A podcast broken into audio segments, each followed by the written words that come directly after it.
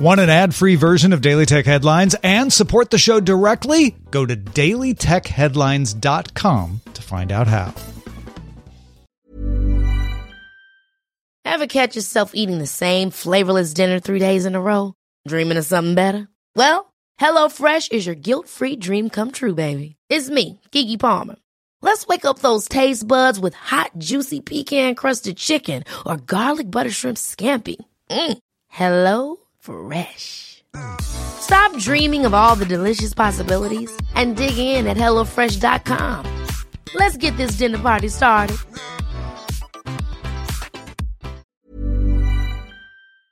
My business used to be weighed down by the complexities of in person payments. Then, Stripe Tap to Pay on iPhone came along and changed everything. With Stripe, I streamlined my payment process effortlessly. No more juggling different methods. Just a simple tap on my iPhone, and transactions are complete. What's truly remarkable is how Stripe caters to all my customers' preferences. Whether they're using cards, Apple Pay, or other digital wallets, Stripe ensures a smooth checkout experience every time. Setting up Stripe was a breeze, taking just minutes to get up and running. From local markets to global retailers, Stripe helped me expand my reach and grow my business with ease. To learn how Tap to Pay on iPhone and Stripe can help grow your revenue and reach, visit stripe.com slash tap iPhone. These are the Daily Tech headlines for Thursday, July 16th, 2020. I'm Rich Stroffolino. The EU US Privacy Shield is a framework for regulating transatlantic exchanges of personal data between the US and the EU, letting US companies wishing to process European information to certify they would comply to certain privacy principles. Today, the European Court of Justice ruled that the adequacy of the data protections in Privacy Shield to be invalid.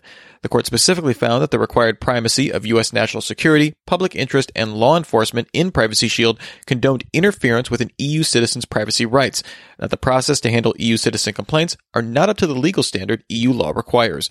This ruling specifically impacts the bulk outsourcing of data processing from the EU to the US, not so-called necessary data transfers, such as being able to send an email to book a hotel room. On Wednesday, several high profile Twitter accounts tweeted out an apparent cryptocurrency scheme impacting accounts including Apple, Elon Musk, Joe Biden, Jeff Bezos, Bill Gates, Barack Obama, and Wendy's, among others. Twitter's support account advised that some accounts may be unable to tweet or get password resets as it reviewed the incident, and this seems to have mostly impacted verified accounts anecdotally. Full service was returned to most accounts by Wednesday evening. Twitter advised its investigation is still ongoing, but said it appeared to be a coordinated social engineering attack by people who successfully targeted some of our employees with access to internal systems and tools. Google announced a major update to G Suite, which will see deeper integration of Gmail, Chat, Meet, and Rooms on the web and on mobile. The update will first roll out to customers in the G Suite Early Adopter program. Initially, the update will use Gmail as the focal point for this integration, adding fill calendaring and file management directly in the app, as well as supporting the ability to have video chat open while working on a Google Doc without leaving Gmail on the web. Gmail's mobile app is also getting native chat and room support, adding to the Google Meet integration that rolled out back in May.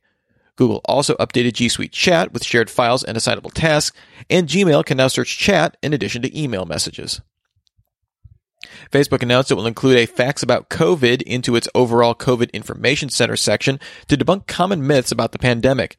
In the tweet announcing the new feature, Facebook referenced information using the World Health Organization as a trusted source. Facebook also announced it will add a label to all posts from U.S. presidential candidates and federally elected officials that mention voting or ballots. These labels do not indicate the accuracy of the post information and will provide links to official government websites on voting for the most up to date information. CNBC reports that, according to sources, Facebook plans to launch its TikTok competitor Instagram Reels in the United States and more than 50 other countries in a matter of weeks. Reels initially launched in Brazil late last year and is now also available in India, Germany, and France.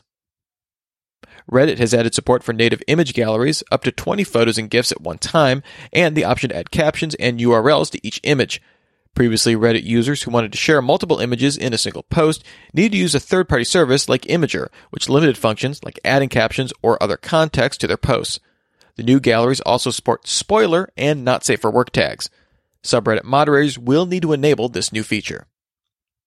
iOS 13.6, which was previously iOS 13.5.5 beta, is now available to all users, which includes improved support for downloading and installing system updates, Apple News Plus audio content, and Car Key for those precious few people who can actually use it. A new automatic updates option also lets users toggle automatic updates to happen immediately or overnight. Amazon added the ability for those in its Amazon Influencer program to broadcast to Amazon Live.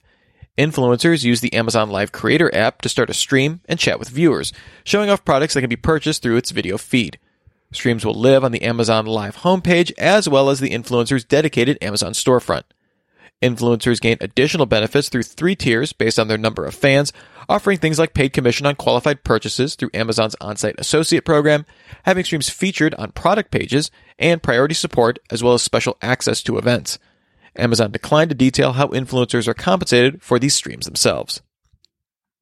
The SARS CoV 2 mRNA vaccine, made by Moderna in conjunction with the U.S. National Institute of Allergy and Infectious Diseases, provoked an immune response and appeared safe in 45 people it was tested on. The finding was published Tuesday in the New England Journal of Medicine. Moderna announced it will begin phase 3 trials on 30,000 people starting July 27th. That study will be conducted in a hotspot and hopes to show that those with the vaccine were significantly less likely to contract COVID 19. A vaccine candidate from Oxford University and AstraZeneca, one from Sinovac Biotech in China, and one from the China National Biotech and the Beijing Institute of Biological Products are also in phase 3 trials. Phase 3 trials are usually the last stage before determining authorization for use. Xiaomi announced an international version of its low-cost Mi Band wearable, the first time the device will be officially sold outside of China. The Mi Smart Band 5 supports activity tracking for 11 exercise modes, with heart rate, sleep and stress monitoring, and menstrual cycle tracking. It offers magnetic charging, a claimed 14-day battery life, and water resistance to 50 meters. Compared to the China exclusive Mi Band 5, the international version doesn't include NFC or the Xiao AI virtual assistant. Pricing and release date were not announced. The chipmaker TSMC confirmed that as of May 15th, it suspended new orders from Huawei to comply with U.S. export regulations and will ship out any existing wafers ordered by Huawei by September 14th. TSMC chairman Mark Liu said that the company is working closely with other clients to fill up its unused capacity and anticipates TSMC will still achieve 20% revenue growth this year based on demand for 5G smartphones, infrastructure, and high performance computing applications. And finally, Amazon extended its work from home policy through January 8, 2021. Amazon originally targeted work from home through at least October 2nd. Amazon said it has also made significant investments to ensure the safety of employees who choose to go back into offices. Remember, for more discussion of the tech news of the day, subscribe to Daily Tech News Show at dailytechnewsshow.com. And remember to rate and review Daily Tech headlines wherever you get your podcasts. Thanks for listening. We'll talk to you next time. And from all of us here at Daily Tech Headlines, remember, have a super sparkly day. My business used to be weighed down by the complexities of in person payments. Then, Stripe Tap to Pay on iPhone came along and changed everything. With Stripe, I streamlined my payment process effortlessly. No more juggling different methods. Just a simple tap on my iPhone, and transactions are complete. What's truly remarkable is how Stripe caters to all my customers' preferences. Whether they're using cards, Apple Pay, or other digital wallets, Stripe ensures a smooth checkout experience every time. Setting up Stripe was a breeze, taking just minutes to get up and running. From local markets to global retailers, Stripe helped me expand my reach and grow my business with ease. To learn how Tap to Pay on iPhone and Stripe can help grow your revenue and reach, visit stripe.com